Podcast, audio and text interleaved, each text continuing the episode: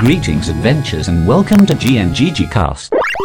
Welcome, everyone, to Good Night and Good Game, your geek news roundup for the week that was. I'm your host, James, and with me this week is our producer, Tony, Hello. and our co host, Hector. Hello. And this week on the show, after the news, we're finally going to tackle Marvel's What If. Before we start, don't forget that you can head over to goodnight.gg, where as a patron of our show, you can suggest topics for us to talk about. I just wanted to take a moment here to apologize to our listeners. Uh, to be perfectly honest, uh, I started a new job about three weeks ago, and I absolutely love it. But it's a lot to take in. So I haven't had as much time to do things like both refine the show and get the PT episode knocked out. I promise we are recording it soon. I just haven't had as much mental bandwidth as I would like. So I just want to say thank you to everybody who tunes in every week. You are the reason that we come back and do this, you know, week to week, and uh, why we do this. So yes, thank you. Um, with all that out of the way, it is time for the prelude. Prelude. All right, this is the prelude. What we've been doing with ourselves this week, what we've been playing, what we've been watching, what's been occupying our free time. Hector, what are you doing this week? What have I been doing this week? Good lord. I wish I knew. Um, did I talk about Inscryption last time? Uh, I don't know if you did. Mm, do you I don't remember what the fuck I, any of us talked about last time. Okay. No, because we, didn't- we we didn't have a we didn't have a prelude last week, We didn't have a prelude last week. right? Because we were talking about horror movies. That's right, horror movies. Okay, I apologize for not remembering the last week. I've had a very, very long week. I worked for nine hours on Sunday. Um, so anyway, uh, yes, there is a wonderful, wonderful indie game go- making the rounds right now, and it's under twenty dollars. It's called Inscryption, spelled with a Y. Inscryption. Um, this is a game, an indie game that is a CCG. It is entirely single player. You'll never play anyone else with these cards. Um, and the graphics look a lot like um, what you remember a PlayStation 1 game looking like. Now, this game is fucking wonderful. You start off outside of a cabin, end up entering with someone greeting you at the door without speaking to you, but you read the subtitles of their lines and you get this dark, ominous wah wah when they talk. It's very cool, very spooky. It was my Halloween thing. So, anyway, he invites you in, sits you down in front of a table, and explains the the game you're playing to you while passing his turn, so you get a chance to like really see what the game is from start to finish. And one of the cards starts talking to you. Um, it has a personality. It has like wants and hopes of its own. Um, it tells you when you make a bad move, and it's not always right. It's kind of a dick like that. Um, and if you get it killed, it's like, oh god, why? And but I mean, it, the next time you play, it'll be back, Right. Because like, yeah, but but it has its own personality.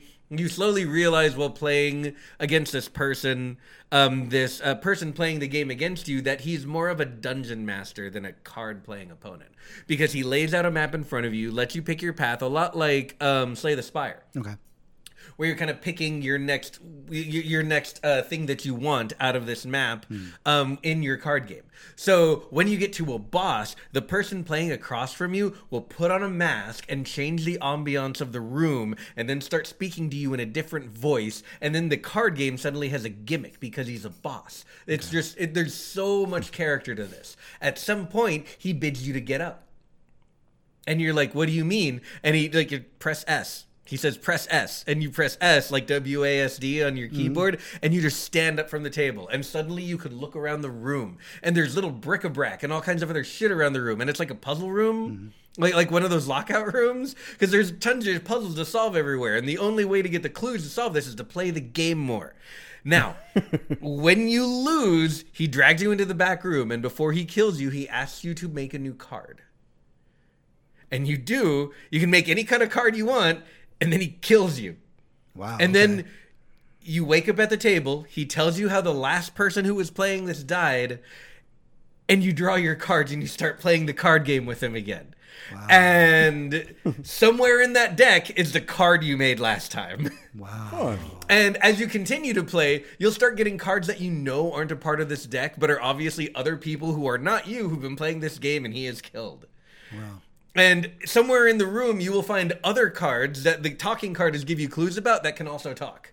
Like th- there's so much going on in this amazing game. Hmm. And if this sounds at all interesting to you, please pay the under twenty dollars and buy this game and give it like an hour. I promise you'll give it a lot more than that afterwards. Wow. That's really all I have to talk about this week because it was very cool and very impressive. I, I remember that game. title when it was called uh, "Sacrifices Must Be Made." I watched a great Ragnarok's video about it. Oh, yeah. and I didn't end up going on to Itch and getting it because the developer said, "Hey, they actually threw money at me and like are going to let me like make a full game out of it." And so I was like, "Well, I'll just wait for that." And here it is, and Yes. it sounds like it's amazing. It's incredible, and please don't feel like I've spoiled any of it for you. I've literally described about the first hour of the game, so there, there's so much more beyond this. Yeah. It- like it's going like like uh, I I- yeah, it's it's wonderful. Definitely feels like there's more to it though. Yes, it's so cool. It- It's dripping with atmosphere. It's super creepy, and we're still in like the fall season. So get in there, guys. Yes.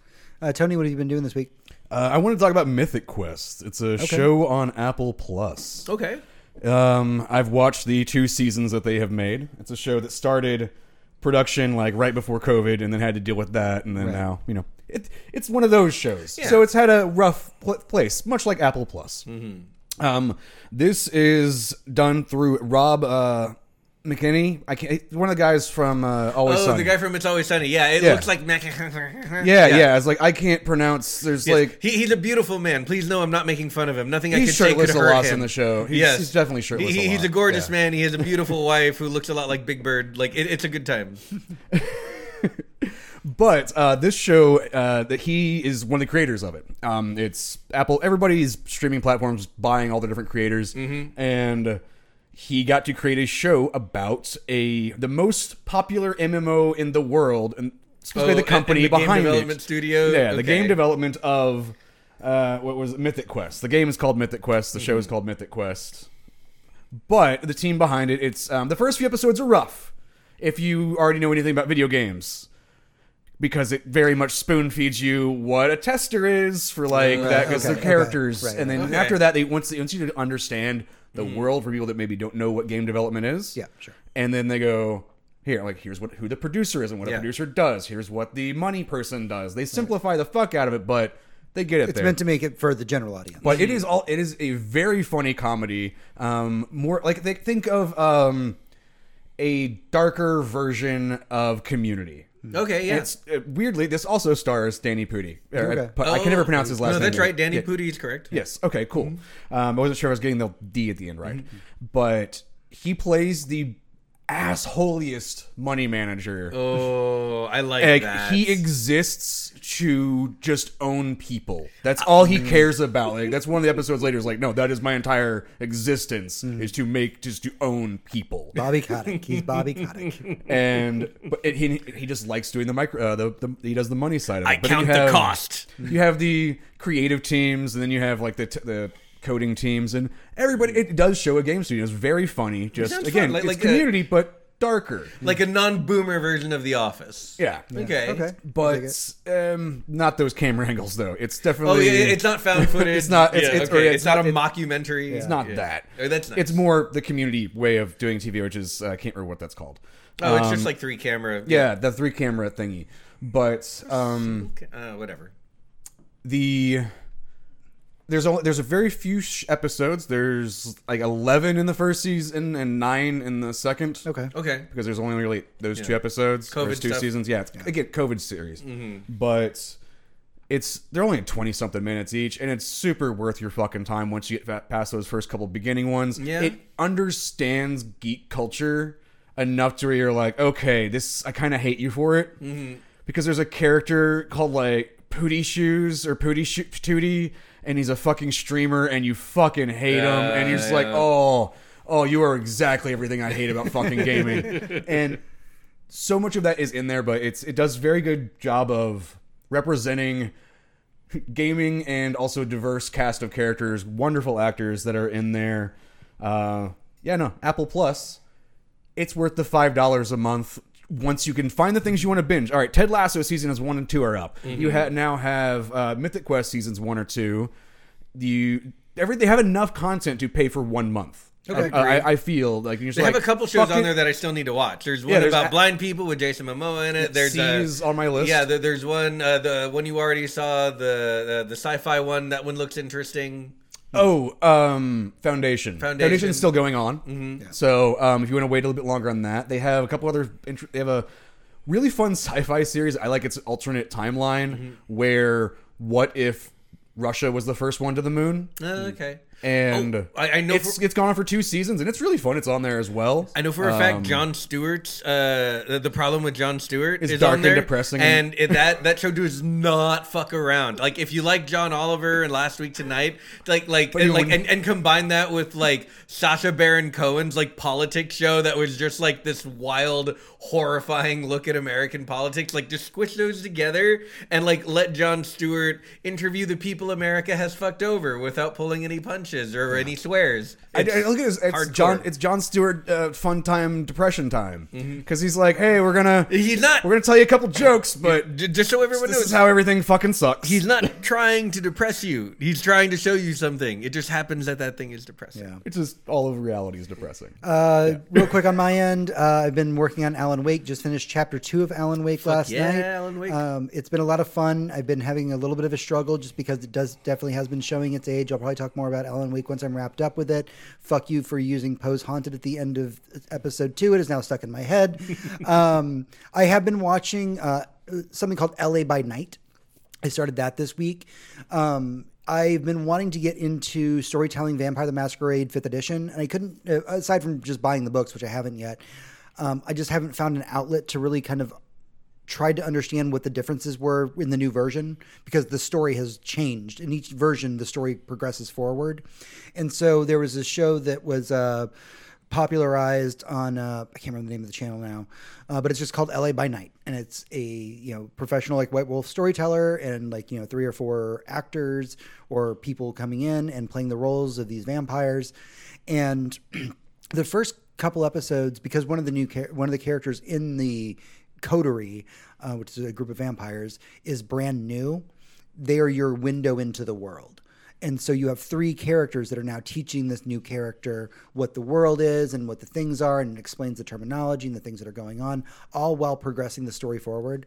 And while I have never watched Critical Role, and in fact, I'm going to go on record saying I was one of those people who were like, "Critical Role, really? That's super popular. Why would anybody watch play D and D for fucking three hours at a time?" Oh, dude. Um, I now have watched, you know, the first two episodes of LA by Night. And LA by Night is wrapped up, by the way. It did its five seasons. Now they're getting ready for New York by Night. Okay. Um, so it's about three hours per episode of the, the of the story that happens. As somebody who loves Vampire the Masquerade, I can absolutely say um, it's great for people that have never played it because it explains everything that's going on in a, in a way that is not uh, talk. You know, they don't talk down because you have a new character that's learning all these things. Right. Um, it's helping me learn the new lore of the world because, like I said, with every consecutive edition of Vampire, the story always always moves forward in a, in, in a way. Um, and it's yeah, it's rekindling that. because I did used to ST or Storytell Vampire for like 10 years. Um, and I just got burned out at some point. But I found that itch and I want to scratch it. And now watching this show and listening to them talk is going, it's starting to light those fuses in the back of my head, going like, oh yeah, I forgot how much I missed this. Um, and all the actors are really great at their at what they do. Like they're very charming and just like they play off of, of one another really, really well. And it's just like a really great time to be had by all. So it's not for everybody. Um, and if you are willing to literally just watch four people or five people just talk at each other for three hours, because I can put that on in the background and listen to them. I, Yeah. I watched the first episode completely dedicated to watching the first episode for three hours. Today, while I was at work, I had things going on and I just minimized it and I listened to them to talk and describe everything while I got my work done. And it was just kind of a, a zen experience. Mm. Like a nice radio play. Yeah, it It was was a like tabletop yeah. experience. It's mind. It's mind's eye theater. Yeah. You're not really getting a visual Yeah. cue, and for and for the most part, I mean, yes, you can get people's facial inflections, And and, it all helps that the stuff. But like for the really, it's you can just listen, and Yeah. that's what's the good part about it. And it really helps the storyteller, and I can't remember his name, is Jason something. I apologize.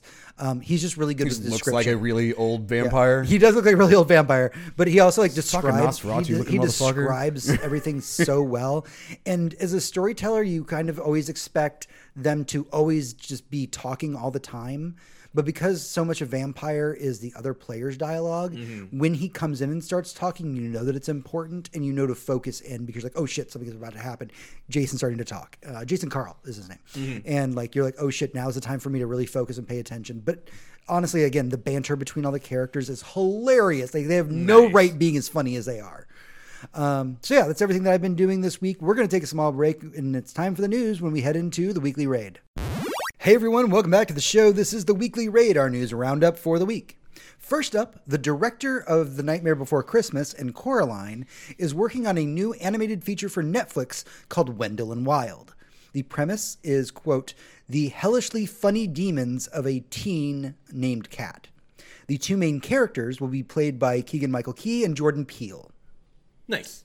I yeah, I, I love that shit. When? It- Yeah. Like it- now? it, it will be out I have next year. now? It Now, please. Being worked on right now. Please Um, now. I didn't get to watch the trailer, but it's very uh, in his style, very stop motiony. Oh yeah, that's good. So, I mean, that's it- good. it's- Coraline was fucking terrifying. Yeah, uh, because of the stop motion. I know it's still on my to That was exactly what it needed to be, though. And Mm-hmm. Nightmare Before Christmas is well, Nightmare Before Christmas. And this Yeah, is the it's- person. This is the person that should be fucking framework. attributed to the Nightmare Before Christmas. Yes, If- yes, Not of the course, person yes. that's actually attributed to the Nightmare Right, Before yeah. Christmas. Tim Burton didn't direct that movie, much as his name is on it. Yep. And, and he absolutely didn't direct Coraline.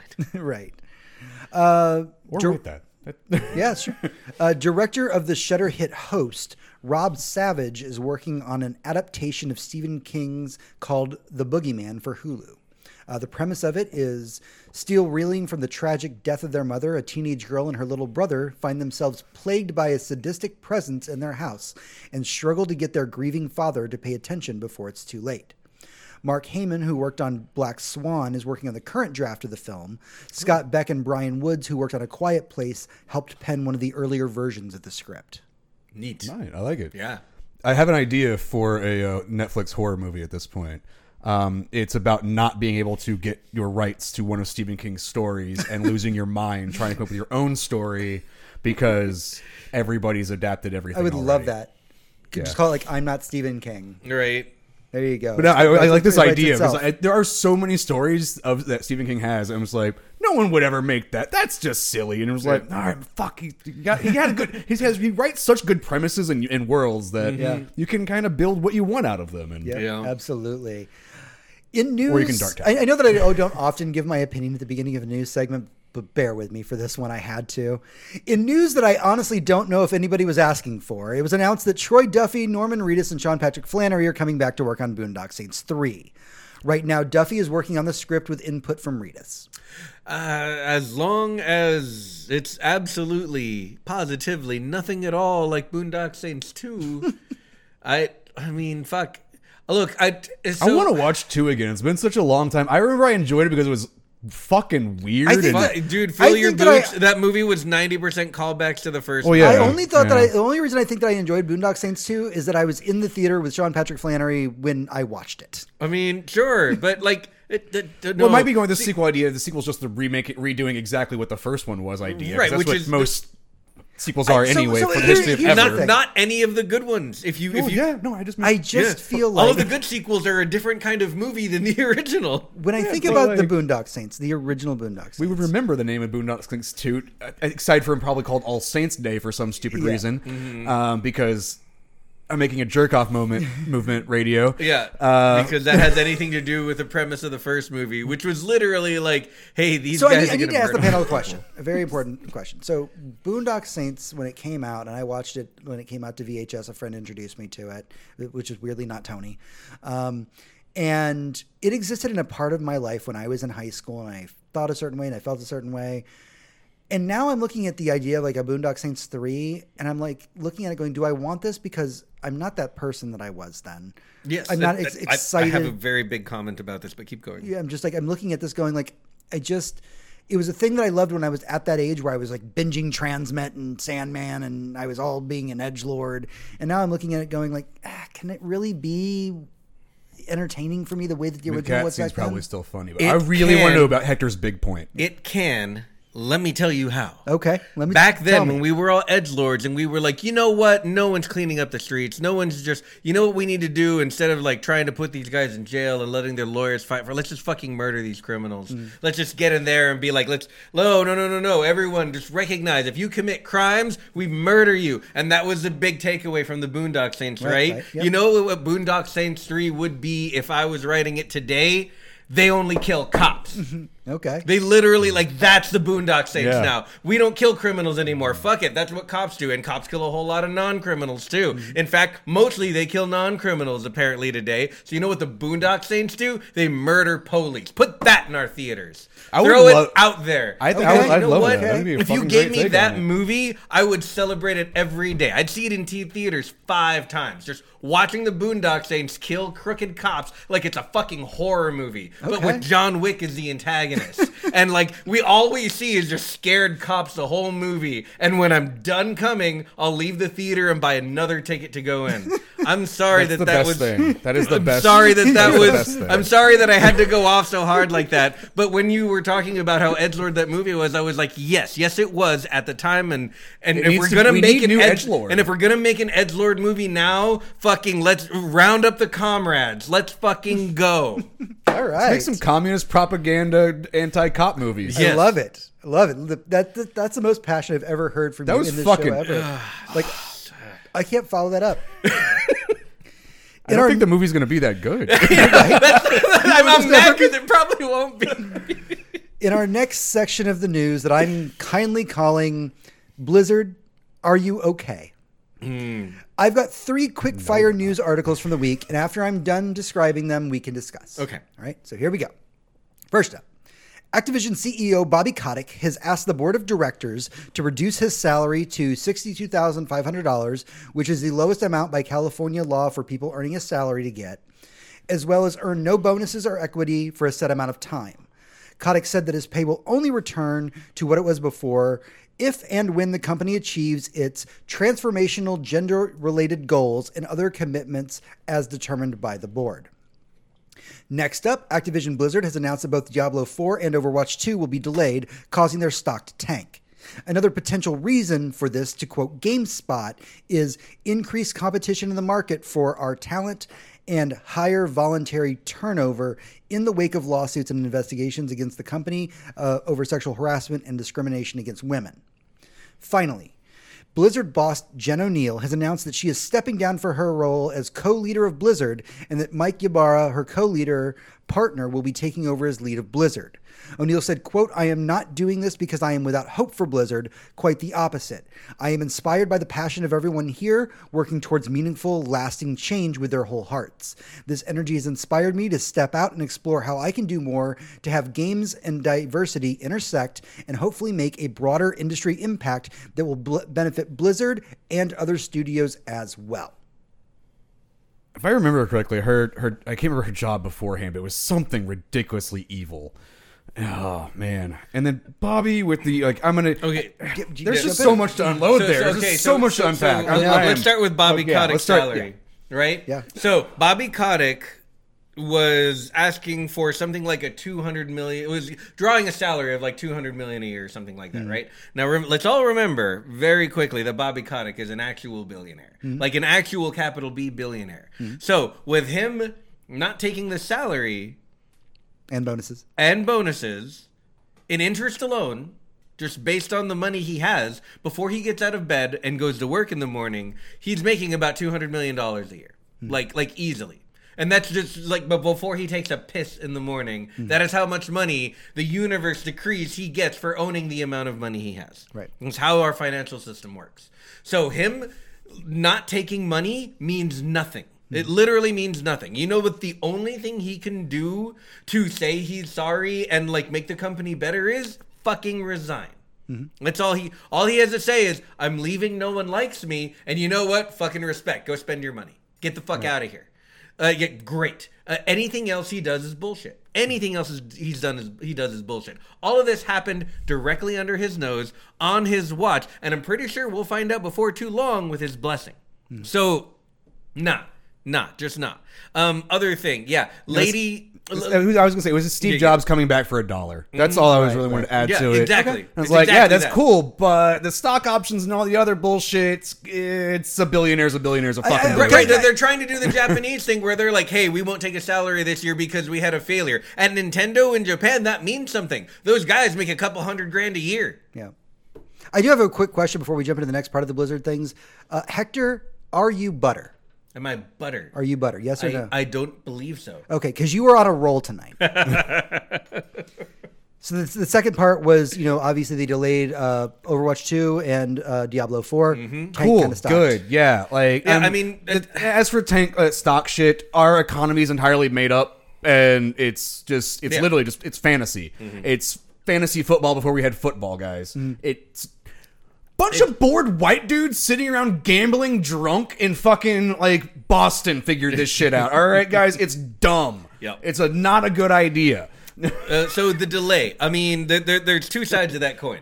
Um, good delay every video game that isn't finished. Stop releasing broken, uh, uh, undercooked games. Just stop it. I don't care what your fiscal earnings say, which quarter you have to release what in. Shut the fuck up. Stop releasing broken products. This isn't acceptable in any industry on earth. And the fact that gamers keep buying these games that don't work if a hammer company made a hundred thousand hammers and released them to people just clamoring for these amazing hammers they've been told about, and everyone who used this hammer said, "Oh, it broke." I have. A, I, I like your. I like your. The, I could, I'm gonna have to compare it to exactly to the closest one, which is the movie industry, because the gaming industry makes more money than the movie industry By a now. lot. By a By- by- lot. by an and imagine 10 that times. every copy of Dune that came out, because I fucking love it, Mm-hmm. one out of ten just had half the scenes missing. nine out of ten. Right. Nine out of ten. the only way you got all the scenes is if you were in the right theater at the right time. Yeah, just just imagine that, and, and you just had to figure out what it was because uh, the community got together and figured it out. yeah. So so yeah. No, the- that's what. It's how fucking dumb and broken. Right. So so what I'm saying, so obviously don't pre-order video games. obviously always wait for reviews and hardware-specific reviews depending on your hardware. I know that's a lot to ask, but you know, just don't share bad social media. Also, it's not it just just it's what we have to do in the days that we live in. So good on delaying those video games, but also the other edge of this double-edged sword is I do not expect that Blizzard will make another good game anytime soon. I would be surprised if I got if I got uh, well to rephrase i would be surprised if blizzard released a good game before i was 50 Okay. let me put it that way. No, honestly, I, yeah, I I kinda don't feel that way, they have That's the. good, good, yeah. I don't. I mean, obviously, most of the talent has left. Uh, Papa Jeff is a great example. Obviously, like their production lines are shit. Obviously, their management has always been shit since the fucking nineties. Apparently, They're if not coming with any new predators. ideas. They're just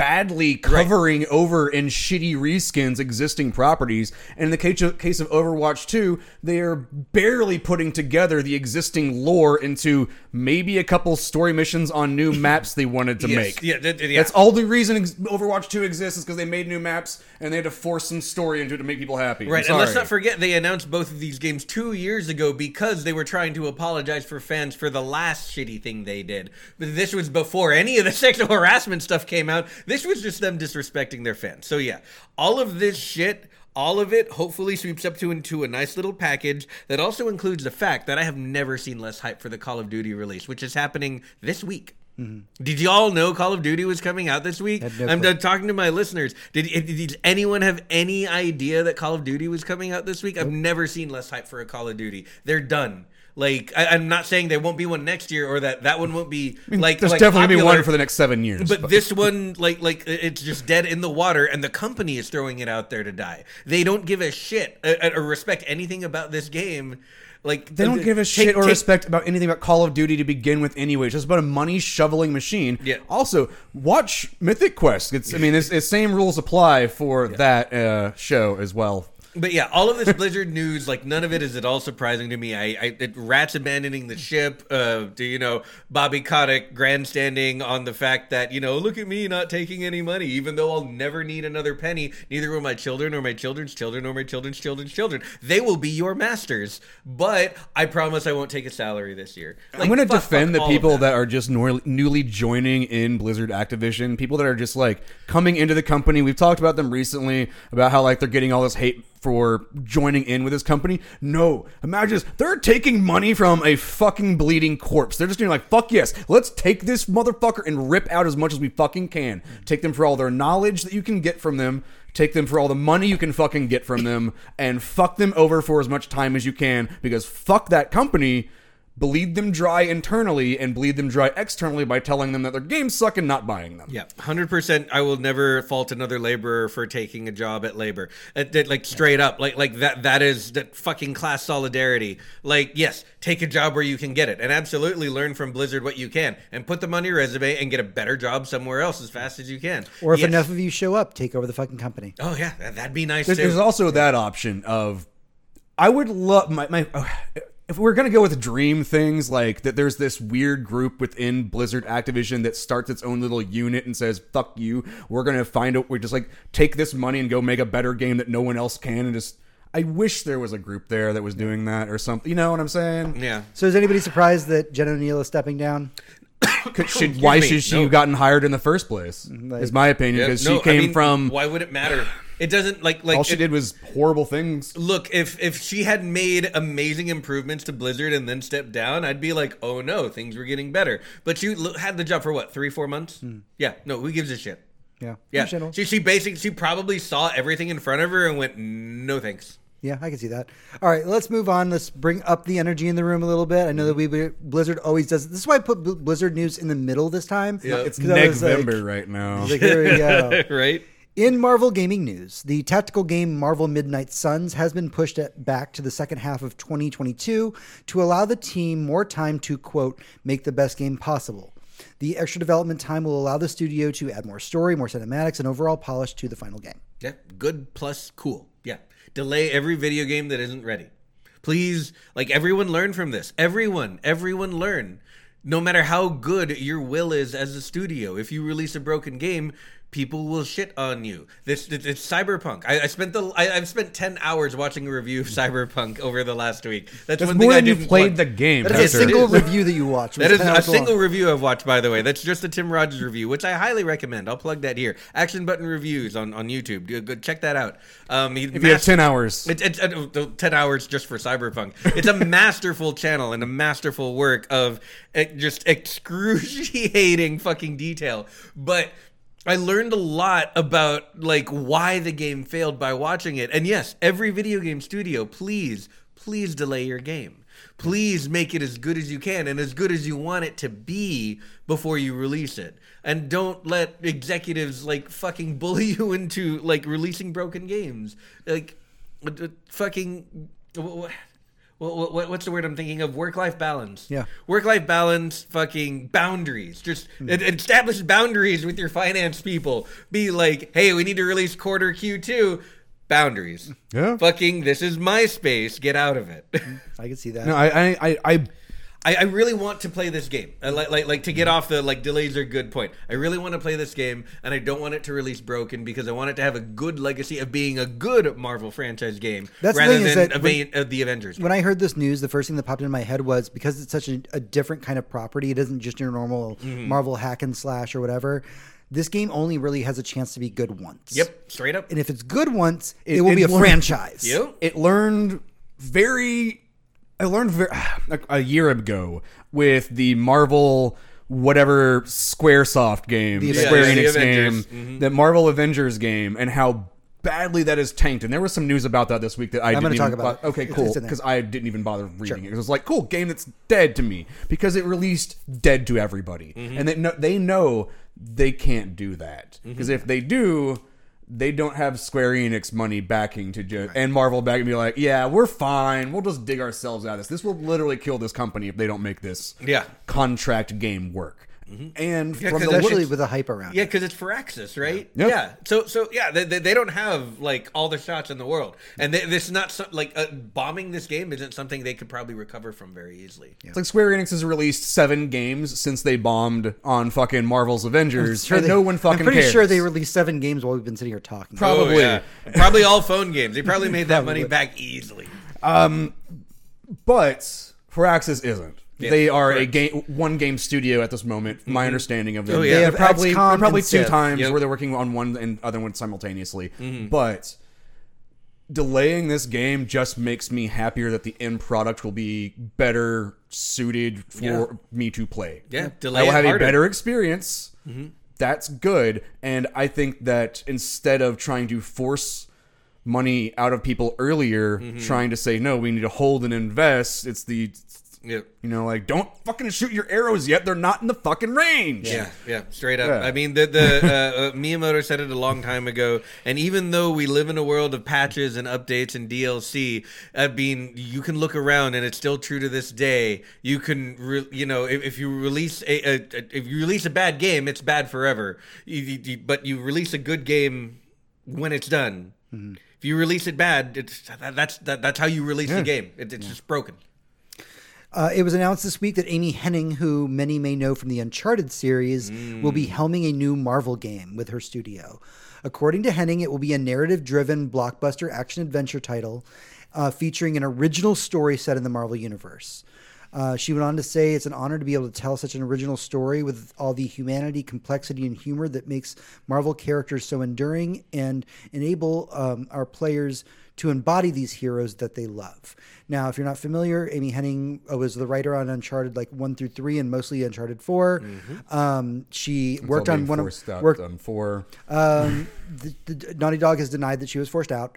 Um, she worked on things like the Legacy of Kain series. Yes, she She worked on Star Wars thirteen thirteen, which was never released. That's what I was but, kind like, of wondering. Is like, so this is a new series or new game, possible game series in a licensed property. Obviously, we know she does great with those historically. does. Um, She does great, I'm just strong single because, like- player titles. because I really was looking forward to thirteen thirteen, and We all were. Can we just make Marvel thirteen thirteen? Is No, no, kinda- guys, you guys are missing everything. what, what what are you doing? Fuck thirteen thirteen. Fuck Star Wars games. Where's my next Legacy of Kain game? Right. If anyone can do it, like oh, What if we did a please. Legacy of thirteen Marvel game? I'm pretty and sure they have the that rights. exists. Yeah, in my look, look, head I'm now. great with Star Wars games. I really loved Jedi, like uh, like the Last Jedi game that was wonderful. Fallen Order. Yeah, let, us get more of those. That's Fuck, wonderful. Legacy of thirteen is a good game title, actually. Yeah, it's not bad. but like, yeah, yeah. Someone make me another Legacy of Kain game, Please. A, dr- a stat, and by stat I mean start at stat, not release at stat. Release it when it's done. yeah.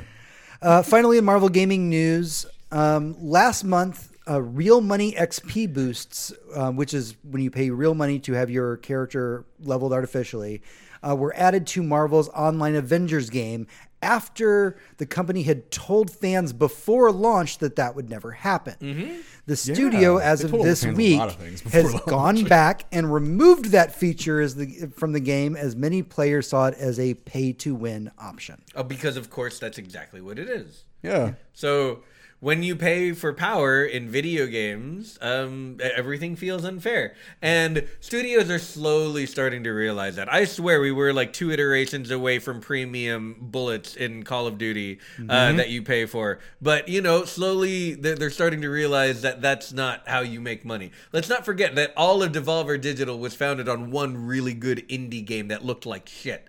So li- like you can like there are way better ways to make money everybody like stop nickel and diming everybody Yep, that's true. You mentioned Devolver. Is that in our news? Did It is. Devolver- We're about to it- literally the Can we- next. I was going to say, the, can the we talk about that? Because I wish I had questions about that. Okay. So Yeah, let's, we're let's about start. to get the news So we wrap up the news this week with two pieces of Sony news. First up, indie game publisher Devolver Digital went public on the stock market this week, and as soon as it did, Sony purchased five percent of their total stocks.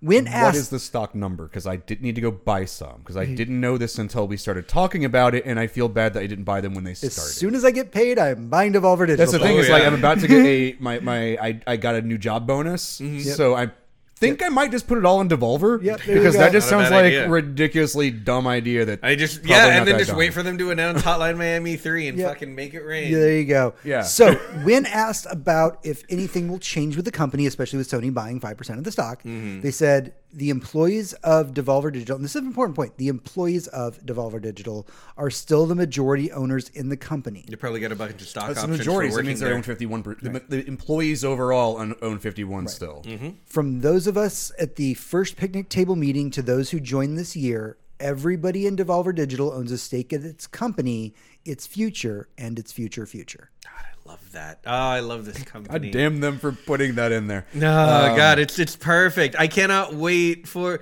like you know what I, I I wish we would get like a second like Devolver Digital showcase every year at like the Game Awards because we have to wait for E3 every year for them to do their big thing. I need No, more. I need see- more Nina in my life. Yeah, you want that, but like because after this one, uh, the last one that aired, they did show like, behind the scenes stuff, like how it was made a little bit more, Mm-hmm. and No, this takes them so much time to try and make, make because that's one of them do.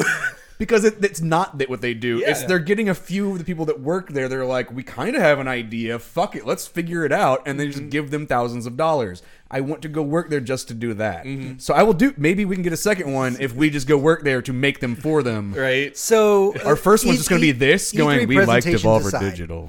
There was a question that was floating around the internet, like you know, Sony bought five percent of their stock. Like, what does that mean? And They're a sure- publicly traded company and other companies we, can buy We can always ask that question, like, is Sony Sure. eyeing to buy Devolver Digital? Which Well, No. they probably want to. No, they probably want probably to want engender to. some. Oh, yes, they definitely want to. They mm-hmm. want to. That, they they probably know offhand that Devolver Digital will not sell themselves to Sony. So what they want is they want to engender some goodwill, knowing that Devolver makes the most played indie games in the gaming sphere. To maybe make some exclusives because Sony loves indie exclusives. It gives them credit, it gives them clout. They get to show it off at E3 and be like, Well, I mean- look how create, look how much we love creative people." when when they Like, went when their they went public and the in the five percent buyout happened, Mm-hmm. Sony immediately tweeted, and it wasn't like, "Hey, we bought five percent of the company." They just said, "Hey, we just wanted to celebrate our friends at Devolver Digital for going public and show that we absolutely love Yeah. everything that they do." Yeah, and it was just so- a very heartfelt like. So, Here so it you know what they want? They want all those indies that hit PC like day and date to hit PlayStation at the same time. Right. Because usually, if a Devolver Digital game comes out, you're gonna wait a while before it hits consoles. Mm-hmm. Yeah, no, that is very true. And Devolver does work their contract deals depending. And, oh, they don't work with them. I think the independent de- game developer decides who they want to work with. Correct. And Devolver's just a medium that Devolver, makes Devolver kind of just helps them along the way or whatever. And it really is up to the game developer themselves to go, oh, I want to work with Sony or Microsoft or Nintendo. Yeah. Because Devolver's worked with all of them and has a relationship with all of them. Mm-hmm. So Sony getting 5% in is just the same as either Nintendo or Microsoft or anybody else. It's kind of like, you're a good company. We believe in you. Yes, Sony would love to get 49% of that fucking company, but they would still not own it because the employees overall would own it. So if you want to know the kind of company that Devolver Digital is, and you don't mind watching a 40 minute TED talk, mm. these are some hard stipulations to put in here. So Dig, uh, Devolver Digital is not a game making company. They are a game publishing company. They're the ones that help make promotional material, but they just find really great indie games and they help bring them to a level they wouldn't be before. Yep. There's a really great GDC They know how to market talk. weird shit. Yeah, there's a really great GDC talk where the head of Devolver Digital comes in, and the talk that he gives is, "You don't need a game publisher, and that includes us." And he just explains like, here's the ways to do it yourself. You don't need a game publisher. By the way, if you have a weird indie title, we'd love to be your publisher. But here's my talk about why you don't need one. Mm-hmm. And, and, like halfway through it, he's like, I didn't realize when I was writing all this that I could probably get fired from my job for for having this talk. But here we are, and that's the kind of company they are. Yeah. Right. No, it's a w- wonderful place as far as I know to work, mm-hmm. and yeah, it, it, and they release the best the best indie games that people see, Yeah. like like year in year year in year out. Yeah. All right. So finally, it was discovered on the Days Gone Steam page that the publisher of the game was updated recently to something called PlayStation PC. When hmm. asked about the division, Sony has not commented on it. But people are wondering if this brand is going to be the new brand that ushers in more PlayStation titles just coming to PC. Probably. I I yeah, I mean, I don't see why not. Just coming it. to PC, maybe not, but definitely uh, being released on PC, which Sony doesn't. Yeah, have yeah, that's what I meant specifically. Like, Yeah. Yeah, it uh, it's Yeah, definitely. I mean, they need that because they're probably looking at the like Game Pass for PC numbers and going, mm, maybe we don't release everything through Steam, so on and so forth. They're they're, they're trying to figure their shit there'll out. be a no there'll be a idea how to name announcement pretty space. soon enough on what they decide their publicly facing release company production or Mm-hmm. Yeah. much like Devolver just releases the is a game. Yeah, what we Mm-hmm. just talked about. It's the same thing. What they want to do for the PC market because they just last year renamed their console developments and everything studios, but they didn't list anything for PC development at that point in time. When they did Sony Entertainment, or I can't remember, they switched over their fucking name because it was Sony Entertainment Yeah, of America something. Yeah, they're they're figuring their shit out still. I don't know their fucking names. Yeah. How can a company that made consoles so easy to number make it where I don't understand who makes what where? I don't know. Th- th- Tell me the name of the newest Xbox console. No one knows how to name anything. All right. That is everything that we have for the news this week. But we have a lot to talk about in our next section in the boss Game room. We are going You to mean be Game Pass? Game Pass is what it's called. I, I mean the Xbox Series X. yeah. yeah, no. So we are going to take a quick break, and when we come back, we'll be doing a deep dive into what if. Boss Room. Hey everyone, welcome back to the show. This is the Boss Room, our main talking point for the podcast, sometimes related to the news, sometimes not. This week we wanted to take a deep dive into Marvel's What If now that the run is complete and we've given everybody enough time. We are going to go episode by episode, give a brief general thoughts, and then give our overall thoughts at the end. So, before we get started and we get rolling on this, just got to say it once. Spoilers ahead for What If. yeah, full spoilers. All right. Episode one of What If is What if Captain Carter were the first advent, uh, Avenger?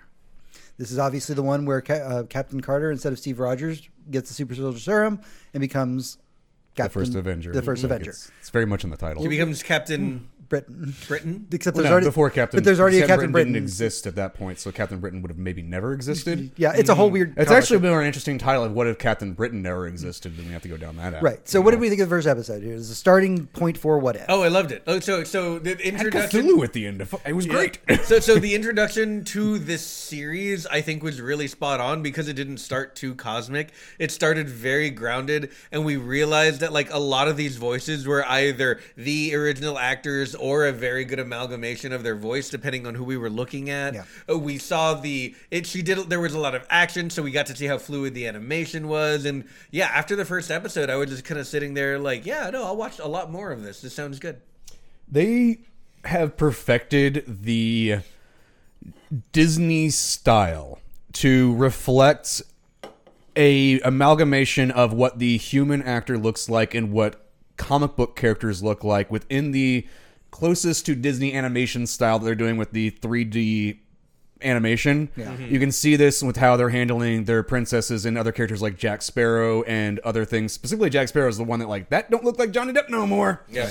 because they've moved on past his role in as, for the character, mm-hmm. but very much so Disney is creating their Disney icon look for the way that they want their properties to exist within. Mm-hmm. And this was kind of felt like the first time it was like, all right, we're going to show you what this is going to look like. Mm-hmm.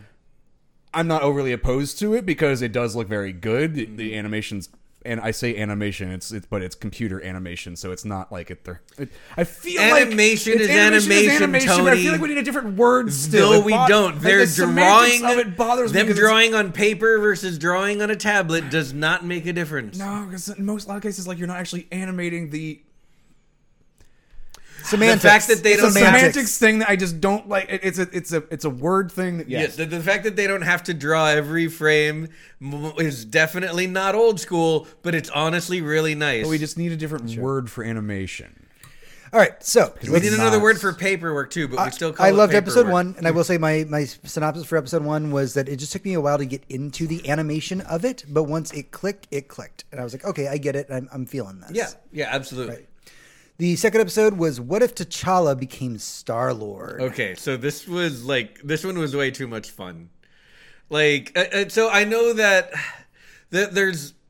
uh, So Chadwick, the Chadwick Boseman, Boseman of it all. First of all, and they, he was in a lot of this series, right? And yeah, there was so much of him and his voice and the nostalgia for it. But so going into it, I really thought that this was it. This was all we had of him. Right. And the fact that we got to celebrate the T'Challa character by making him like literally Space just therapist. solve all of Star Lord's and everyone else's problems simply by being around. And talking. No, he just and and was talking to space people. therapy. He was a space therapist for fucking everyone. Yeah, and, and so they stopped killing each other. Yeah, everyone sat around talking about like, oh yeah, no, I used, I was gonna fucking kill half the universe, but then you know, T'Challa showed me that it was a little bit just genocide.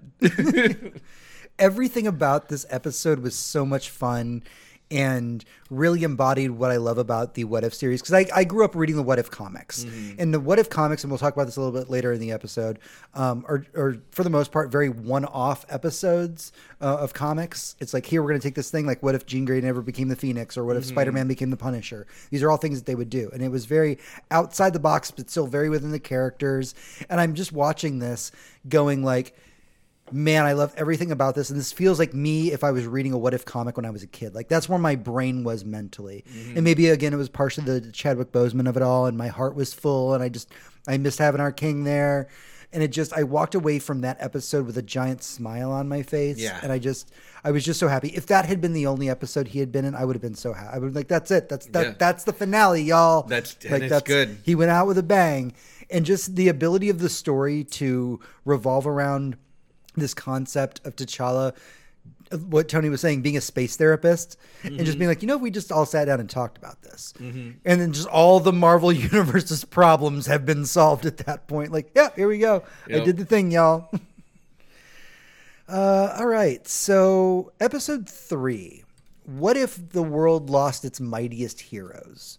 So, in this, um, Nick Fury is trying to grab all the heroes for the Avengers Initiative. They're all mysteriously killed. Um, we have you know people think uh, things like you know Clinton Barton accidentally shoots and kills Thor before like you know he gets taken into Shield custody. Uh, the Hulk explodes.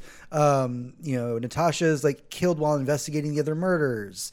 Um, and during this, you know, uh, Natasha's like, "Hey, this is all related to hope." Right. And so as we figure out the mystery of the thing, we figure out that, you know, it's, you know, Hank Pym is the murderer.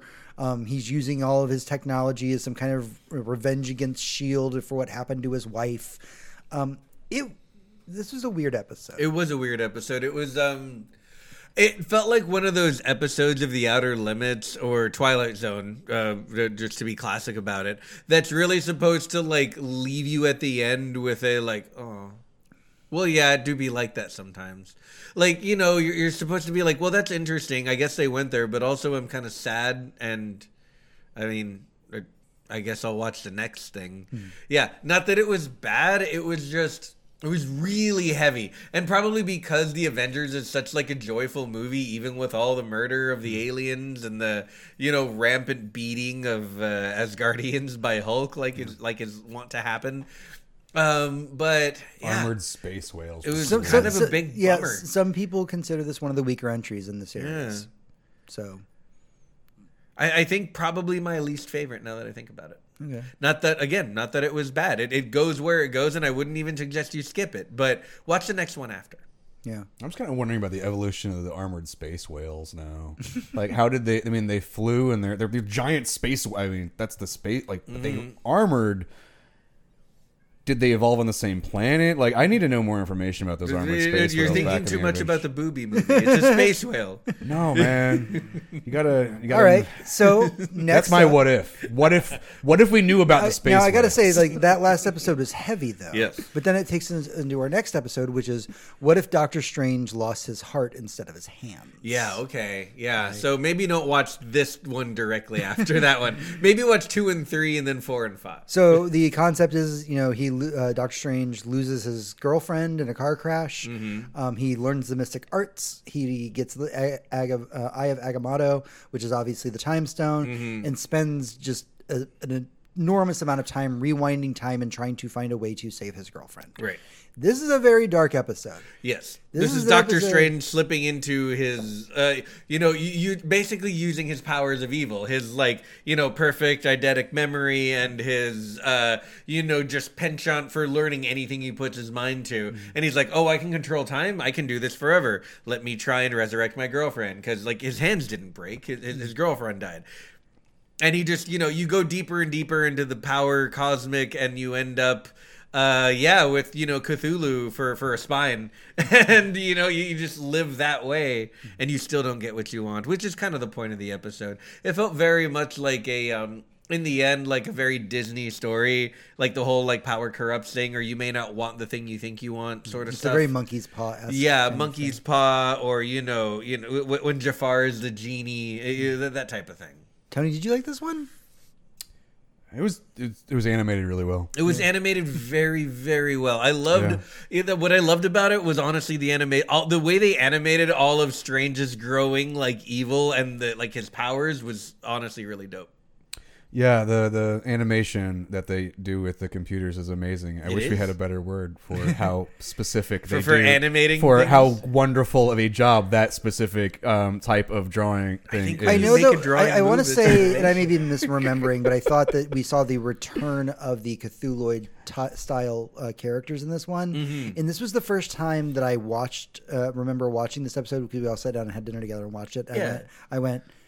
Wait, are they trying to do something? They're all with tied this?" together. Yeah. That, that was Oh, the yeah, it was the first that was the we- that was the same tentacle monster from the other tentacle monster. Right. That's the same tentacle We- yeah, we, monster. we, we were thinking like, oh, this is all going somewhere, Right. Because eventually, uh, uh, initially, I mean, I had thought like these are all going to be one-offs. Like Right. this is cool, very much, you know, Twilight Zone, uh, Outer Limits. Yeah. But yeah, when, when I realized it was all going somewhere, I was like, of course it is. It's, Yeah. it's fucking Marvel. The next episode, uh, again, this is one of those ones that's a little bit contentious amongst the, the Marvel fans. What if zombies? Uh, there's a lot to talk about here to unpack, but yes, it is the zombies episode. It is a, zombie. Uh, it's been so long since I read Marvel Zombies Yeah. that I don't remember. It is, it is definitely Of, nothing like the Marvel zombies. that I was just like, it's like, wait, in Marvel Zombies, the zombies actually in the comic they could speak and they were trying to find a way back to their humanity. This was just Marvel characters turned into zombies. Um, I liked it for zombies that were in it. I mean, it was real. Again, the, the the artists involved in this made this shit look real good. The people who wrote it made it uh, passable as long as you don't look too deep. And this is one of those episodes. If you look too deep at it, it's full of all fucking kinds of flaws. Well, so the yeah, the, so the thing about the thing about the whole like like Doctor Strange one is that the, the Stephen Strange as a character, as we've gotten to know him in the movies throughout everything, is is, is eminently reasonable, almost to a fault. You know, it, everything has logic, everything flows in a way. So watching him lose all of that to rage felt and like longing and loss was just felt really out of character mm-hmm. yeah. like it was obvious like he had a lot of emotions obviously once he lost his hands but that's obviously incredibly devastating but he didn't he didn't fly off the deep end Mm-hmm. so i mean i don't know. This It- is more feels like for a lot of these episodes is what if a the writer didn't fundamentally understand this character? That's not bad. Because that what I get from a lot of the characters in this is what if you gave a good character to a shitty writer who just didn't understand him Right, and- or but- whatever circumstances may be and, and this really is the small end doses, result and in really small doses that can be a lot of fun and that's what this is supposed to be This one had some really great quality moments. I think the humor, when the humor was good, it was just like super on point. Opening up with the, you know, uh, Peter Parker being like, "Here's how to survive the zombie apocalypse." Yeah. Or the scene where they like open up the shower and Bucky's like standing there naked. Yeah. And just everybody's So- going like, "Why is Bucky just naked right here, like in front of us?" And that was the thing about the tone. That's why I went back to the Doctor Strange one. The thing about the zombies one was all tone because the, all the zombie parts were dour and probably a little scary, especially if you were gonna like if you had your kids watching this with you so far. Uh, it was, but they they just threw jokes and one liners in a little too much. It kind of felt like Disjointed. the same criticism you had of a lot of Marvel movies where people can't stop quipping for five minutes. Hmm. And that's tr- certainly not true of all of the movies, but some of them very much have that problem. Hmm. Certain characters very much have that problem, just at, at certain points. So this kind of felt like they all were doing that. Like, oh, zombies. Oh, fuck, my friend just got eaten. I need to make a joke and get out of here. Right. And I think that's. Just, I would like it if the hmm. you understood that that was the characters' personas that the only way to deal with the environment was to joke your way out of it. Right. But that's not the way it was presented. Yeah, because it, yeah, every time you got a joke, they didn't like leave you time to let the joke land. It was just another zombie eating something. Right. And I mean, not to say it's not Zombie World. I didn't have fun watching. Zombieland showed us how to have a perfect like you can have a funny zombie. Yeah. Like let us like oh we can make jokes about the world we live in, but also be serious about the mon- mon- like brain eating monsters. It needed a bit more.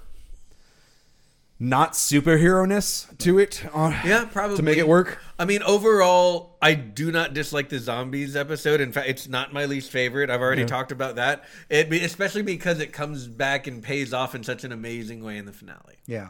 So it, of course, ends with the Tentacles. zombified Tham- Thanos showing up. He has a nearly complete Infinity Gauntlet, and then it just cuts. Yeah, and then it And just cuts. all It's of like it- that's what happened with the zombies. And we were all sitting there going, "What the fuck?" Yeah, how does zombie Thanos know how to? Does he know how to use that? Right. What's he gonna do? I kind of wonder because like if zombies But before we get to the ending, if hmm. zombies didn't have a mind of their own, and if the had control of those Infinity Stones, would the Infinity Stones will be controlling the zombie? It's a very complicated question. I know. Man. I think that would be more interesting. What if? All right, so You have to next talk up to the stones. That seems awkward. is what if gonna get Killmonger really- rescued Tony Stark? Well, yeah. So, so that was might be one of my favorite episodes, and that might not be my favorite, but it's very, very close. And the only reason is it was all cohesive. All of it made sense. Killmonger would be in that part of the world at that Yep. time. It's a very, very.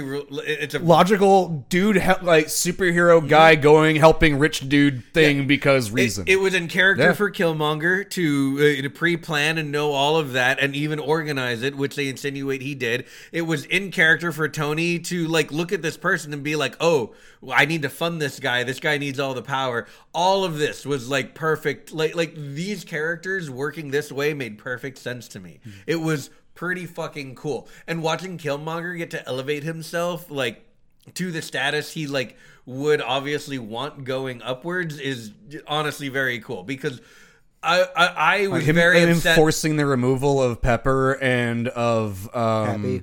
Yeah, of, Yeah. yeah, of Happy. It just being like, no, I need to alienate. It's the what you do to segregate someone from their life to yeah, yeah, yeah. You remove people from their support, so from their support structure, so they only rely on you. So the yeah, I, I love this role for Killmonger, and I was really upset when he died at the end of Black Panther. Spoilers for Black Panther; it came out like six years ago. Um, I was really upset when he died at the end of that because I wanted more of that character. I really did, and I got I got a lot of it in What If, and I it, it was awesome. Bring back Killmonger. I think that, that's something that I kind of want to talk about at some point. Is the Marvel has a problem with that their villains are too correct. That's not a problem. That's good writing. When And no, the problem is, is because they are finding ways to get rid of the correct. I mean, yes, obviously killing off half of humanity is the wrong answer. they're not right, But- you just understand why they're doing what they're doing. Yeah, it's.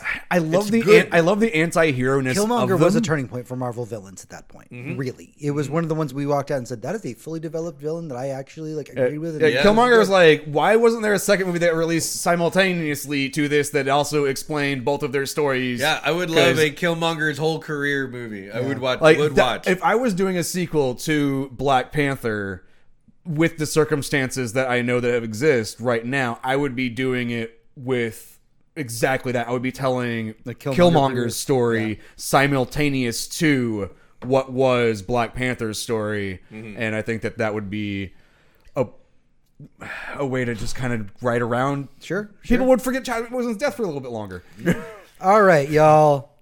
We're not at the end yet, but Nope. before we get to the end, we have to talk about what if Thor were an only child. oh man, Who wants to shine? I mean, the best, the best one? universe where Thor's an only child. that was so much fun. And like, I th- there were some people who were like, that one was too happy or something. I, I literally saw people say like, this isn't what I'm here for, and I'm like, why the fuck not? Sometimes I need a dumb episode of Rick and Morty, guys. Shut the fuck up. Well, Like, just goofy ass Thor is good Thor. We learned this in Ragnarok, and like him fighting like straight faced Captain Marvel while she goes, "Okay, what the fuck is this now?" Like, come come on, that is just that's wonderful. And the fact that he's doing it to party like he's fucking Slurm McGee from Futurama. and it, and it works within the universe because we knew in if you go back and watch the first Thor movie, that's exactly how he was until him and Loki had enough uh, Yep. not dick action to make them evolve as characters. Mm-hmm. Because Party Monster fucking Thor was Party Monster Thor, and that's what I mean. If you read some of the mythology, that's exactly what he was. Mm-hmm. So.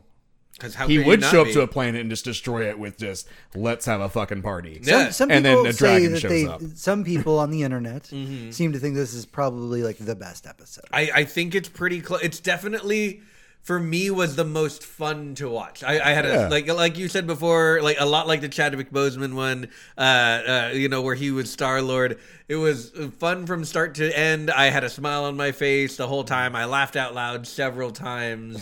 Yeah, um, yeah, it was it was great. It was Okay. great.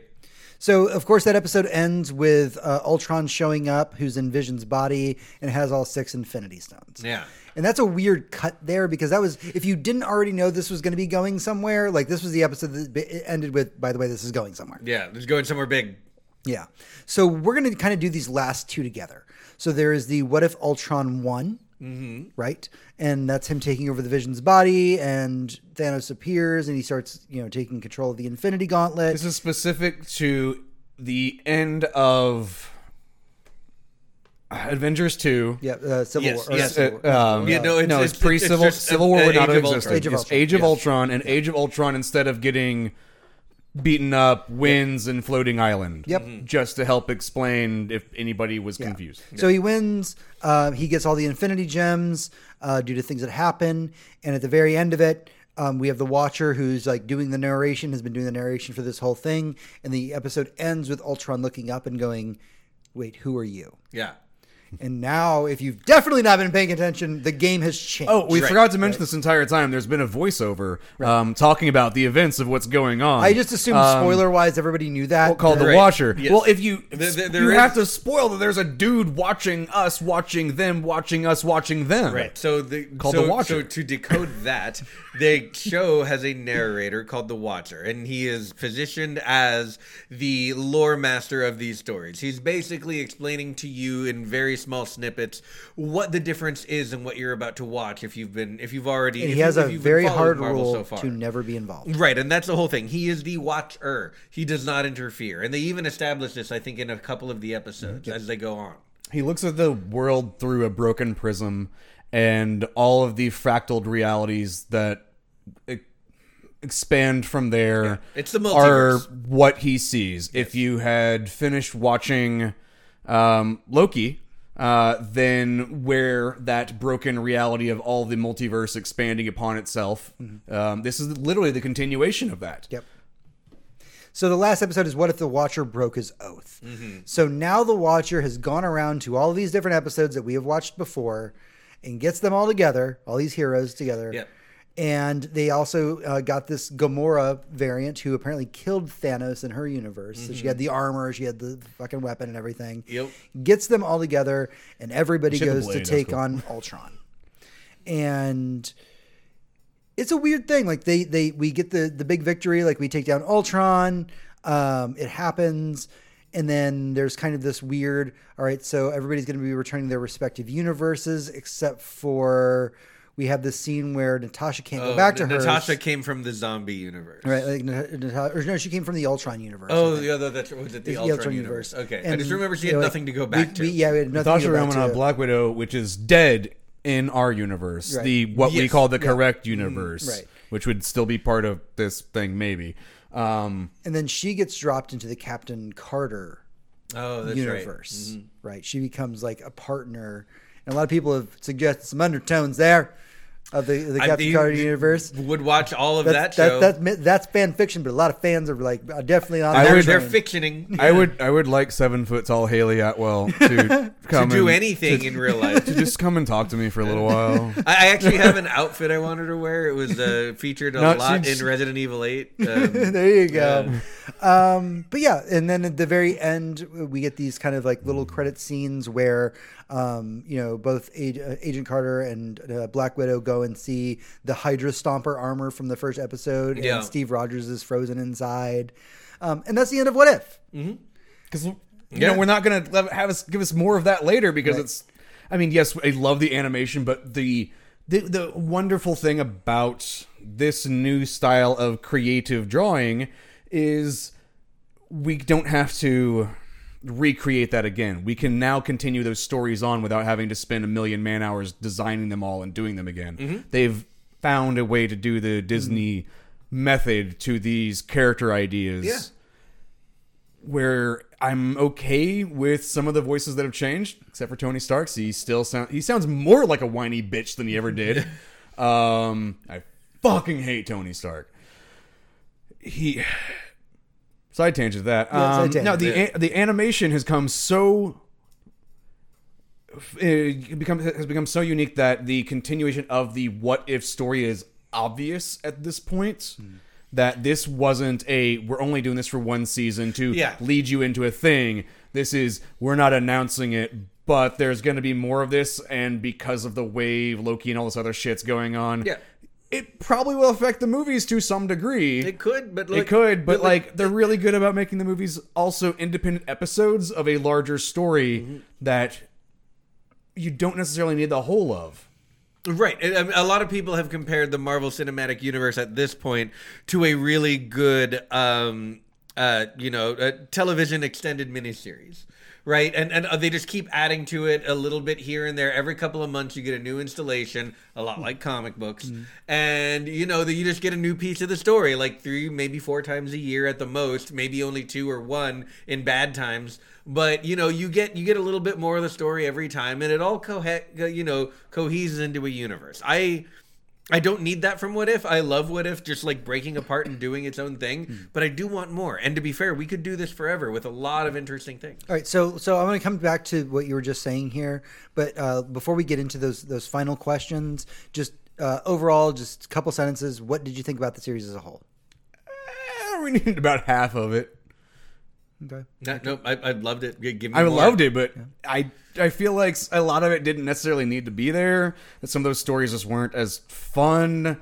I don't know, like if you were some of the what ifs that I've read felt like truly one offs, hmm. but it felt like they don't know if they want those to. It, it- every ending felt like a oh, but we could continue it if we want to, instead of just being like, and this is where the fucking story ends because we're done. Mm-hmm. Which, And- which I did have a little bit of a problem with myself because I was so Yeah. used to what if stories in the comics being those were done. Like, yeah, they were mm-hmm. cont- they were self-contained stories. You did not leave going like, "Well, I wonder if Peter Parker's going to sweep in and save him now." Mm-hmm. That wasn't a fucking thing because the story. The stories were contained, Right. And that's It's- what be- I'm used to reading, be- and those didn't yes. weren't in the show. And So that's well, yeah, what when they were me. writing them for comic books, there was absolutely no. There was probably very, very little chance of you being able to continue your what if. So you wrote an ending for it. Yeah. that's just not the case right No, now. I understand. I understand. Like, uh, yeah, So they don't that- write endings for them. I'm not. I'm not mad Well, that the- it finally crossed over. I just don't know if going forward, I need every season to connect. No, yeah, no. It'd be great if they didn't. Honestly, if we had a different the, the arc connection, for every season, the that'd be connection great. within the series, I enjoyed because of the way I like the movies. Mm-hmm. But the way I like the comic books and the way I liked What Ifs was the this is a self-contained story, much like I you mentioned earlier with um, not not the one that you like, the other one, um, serialized morality tales. Uh, yeah, uh, Outer Limits. Twilight Zone, Outer Limits. Yeah. Outer Lim. This was more. I want it more to be Outer Limits, Mm-hmm. where they are ind- more individually off, and if they are part of a larger tale, they are chunked together. Because Outer Limits had two and three episode arcs, where Mm-hmm. Yeah. those were three hour stories that you watched over three weeks, but those were self contained stories into themselves. Mm-hmm. And not overreaching into the larger universe. It was just more time to tell an extended story. Yeah. I like that they interwove these because the universe is expanding. Mm-hmm. But if I'm going to get more what ifs in the future, I want them to be one offs or part of a. Well, this is what if episode one, two, and three part of this story. Yeah, what I would really, really like is for the seasons to be one-offs because we Mm-hmm. don't need all of you know all of phase one through three again in the next what if season. What I want, I want to watched see. it. Yeah, I, I want to see Shang Chi. I want to see the Eternals. You know, I want some some what ifs from that. I want me, they they didn't hit a lot of people. I want to see some Spider Man if we can, like like like a Like, really what good if Spider Man Howard the one. Duck saved? the Yeah, let's Marvel get some? Howard the Duck in there. Let's get uh, you know so a lot He more was in there. Guardians in there. He wa- uh, Howard the Duck was in two episodes. Yep, he got rid of And- Darcy. Let's get a whole episode that's just Sakaar. Like, like, what if Sakaar was a nice place without slavery, right? Like, like, Yeah. yeah, like, like, there's a lot of things we can do. Uh, let's just do more. What if um, Disney had the rights to Hulk? that would be a wonderful episode What- where we could actually tell some really cool Hulk stories. So I know that we've kind of already been delving into this territory, but let's make it official. Like, what would you want out of a season two of What If? Just if you got, to, I want some Hulk. you- I honestly you- what if it you- is. if I do want some Hulk pitch. stuff. That'd Yeah. be that'd be. I want Hulk some stuff more. would be great. Um, I would And some Howard the Duck would be cool. We I want some them to ready. do more. Um, more of the TV show characters in there. I want, you know, let's do a what if, but for, uh, you know, WandaVision. Okay, I got one. I got one uh, on that on that theory. Okay. Mm-hmm. What if everybody actually took Hawkeye seriously? Yeah.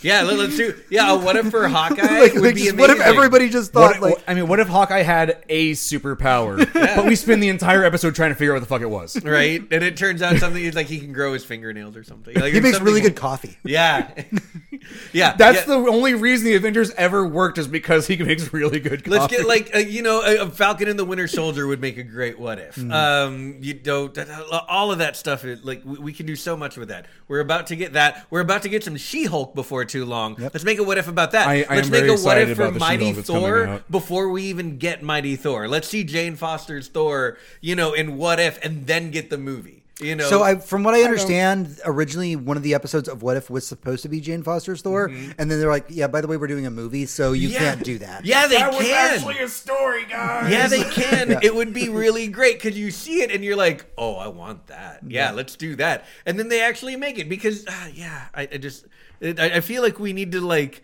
like, like, like, you know, edge our way into Lady Thor with the. There was also, and audience. nobody knows what it No. is, but Not uh, after the way they've been treating, especially the um, the changeover with Captain America. That was the hardest. That was the longest they're going to give a changeover. Was eight episodes to go. Guys, we're going to switch from a white guy to a black guy. So deal with it. Here's an here's here's a series So explaining why we're why doing why it. is eight And episodes less than one episode of What If? I just think that I think that we now can go. Let's just fucking do it. I mean, I would want the what if, You, but like, well, yeah, but but you, you I just hope- I'm I, hoping- hear I am you. hoping if I- You- I- let's just figure- yeah, let's just that's fucking do it. I, I'd never So- bank so- on the, uh, with your faith on Marvel. not not to get like everybody like they're uh, thinking about this, but from what I understand, uh, Right. reading a bunch of interviews about what if too on board. afterwards, um, there was one e- episode of What If that they obviously could not talk about Mm-hmm. um, that that was pitched, and they were like, "Here's my idea for What If," and like somebody stepped in and goes. Right, so that you just described the plot of Guardians of the Galaxy three, so we can't do that. Oh no, that's hilarious. That's so, funny. That that is an actual thing that happened. We don't know what it is because they obviously can't talk about it. But yeah, one one We're pitch gonna got yeah, shut down. We're gonna be at Guardians three, going like, "Oh, this would have been a great what if," but it's better this way because Taika made it. right. So uh, yeah, I I think there's a lot to love about What If. I think for me personally, when it comes to a season two, I don't need it to be tied to season one. I was gonna say the one thing that I want for the season three or season 2 Mm-hmm. from this is, even though I really did admire the animation process the entire time, including having ridiculous thoughts about how I think they should have better titles that Yes, should reflect their actual jobs. Um, I kind of want them to go to other teams for some of the animation for some of the other stories maybe going on. Like try different like visual style. Yeah. Yes, so, so so because we all I, I don't know if I you get guys the- have, but we all watched the the the the, sam, the, the fucking anime Jedi. No, I have not. I have not watched it yet. I've watched the You guys are fucking killing the- me. Just the animatrix works for me, and he's Right. watched enough. So- he so- understands So, what that the is. idea Yeah. is like, and I agree with you. If we could make every episode a different style of animation, but obviously keeping with a theme Yeah. of how the characters look, or how. So it, the the thing with. uh the, the thing with the and I'm I'm so sorry that I'm forgetting the title of this, but the the anime Jedi thing that Star they Wars released- Visions. is it Star Wars Visions? Thank you. There was a singular look to basically how lightsabers worked, and that was the cohesion through everything because there was Okay. lightsabers and everything. Right. Um, and like no matter how crazy the animation got, the lightsabers for the most part had had, had a very similar look. Mm-hmm. If we could do that for like the way the characters are designed, but have a different style of animation for every episode, I would love that. I think that would be amazing. I, I, I like the with they can tell stories very quickly with the animation, the way they have created it now. The voices are just stopgaps of things. Like mm-hmm. you're, you're going to fill the mouth and everything. You can animate ninety nine percent of everything mm-hmm. without having an actor or anything else mm-hmm. going on. So we don't need to wait on those things we don't. but it's stuck into one style and i liked again i like the style that they came style. across with this but i just kind of want to see some other teams play in that world not necessarily every episode has to be done by a different animation studio what i'm saying is like is give it um, specific stories out that want to be told by these studios Mm-hmm. maybe make a what if what if whatever variants Yeah, i don't sure. know but i just want to see some animation companies from across the world working on this instead of just everything looking like shitty Disney And princesses. the, ult- and the ultimate thing that we haven't discussed after here a while, everybody looks like a is shitty that, Disney is that if you actually did, and this is probably more investment thing we want to, want to make on this, if you actually say you had nine episodes that all had different a- animation styles, the final episode you could do into the Spider Verse. Yeah, you could. Where you had yes, everybody ties in together, but guess what? Those animation styles They stick. They are all gonna Yeah, be there's, here. There's a way to make all of it work together. And there's so many fun ways to play with that idea. And you see that within the comic book industry itself whenever you have artists and writers come across and mix and match worlds. Yep. And we've gotten there as a society that understands the way stories work. Look at we just fucking watched What If, which was a bunch of made up stories about things that we already understood enough of to where we could fuck with it. Yep. All right. Like we've moved so we, we understand en- like we don't have to have the death of the the Waynes again is correct. All right, we got to wrap this whole thing up. We've been running a little bit long. Uh, we need for the entire table final thoughts about what if.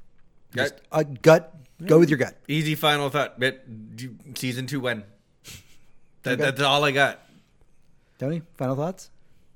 Some episodes are better than the others. I don't have it listed in front of me. Um, some you can watch in the background. Some I highly suggest paying attention to. Honestly, it's just good animation that is coming out and spend the time actually looking at what people are creating mm-hmm. and see that the care that people are put into this. Like it is in there. It really is. There's a lot of Oh, love. yeah, there's And- a lot of love in there.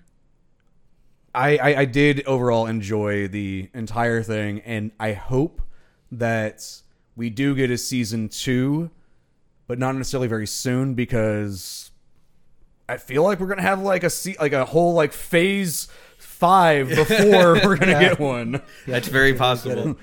I loved everything about What If. Um, even the episodes that I didn't like love, love, I still loved. Um, there was definitely there were hits and misses for me. I'm not the guy that's just like everything's positive, everything's great. Like there was definitely some like misses in there that I was like, eh, I don't know about that. But because I read the What If comics growing up, the comics were the same way. They were hit or miss.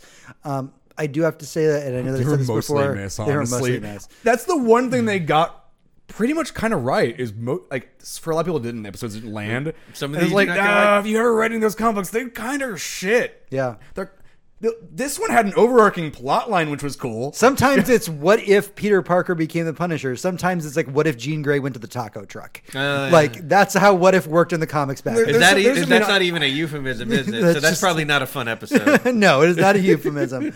um, so it was, there were definitely hits. There were definitely misses. I feel like as, as a whole, um, it was a very bold experiment.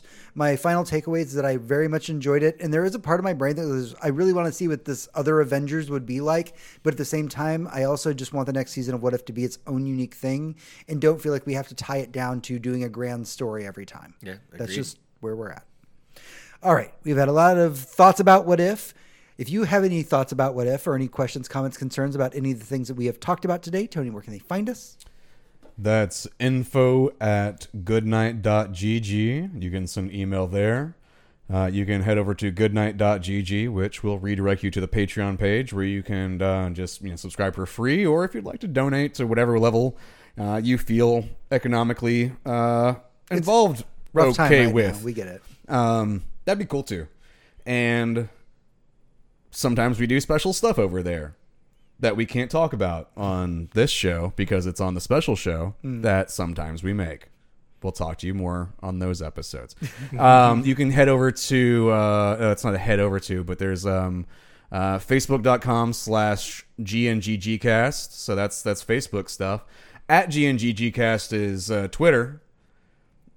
I'm always on there. And we're that, that's a little that's that's pretty much the end at this point. All right, that's Social everything we have for the show this week. Thank you for tuning in. Thank you for sticking with us. Thank you for listening to us, to us do another gushing episode about something Marvel related. Guess what, guys? We love to do it. It's so mm-hmm. much fun. We like to uh, gush all we do over like to gush. The- about our favorite thing. We are going to watch The Eternals this week, but we are not going to be talking about it next week. We're going to give it a few weeks so everybody has a chance to go see it. But we do have our tickets. I'm super excited. It's Oh, your, yeah. bir- your Hector birthday, is Hector. yeah, it's for my birthday. Yeah, we're going to go see the Eternals for Hector's, Hector's birthday. birthday. Hector is the like this wonderful being of knowing Uh, I- when to check his fucking email. Yeah, I, I'm, I'm, I'm the movie ticket fairy. Yeah. Yep. All right, that's everything we have for the show this week. This is 419 in the books. Next episode is going to be 420, y'all. But until then, until next time, for Tony, this is James. For James, this is Tony, And I'm Hector. Everyone, good night. and good game.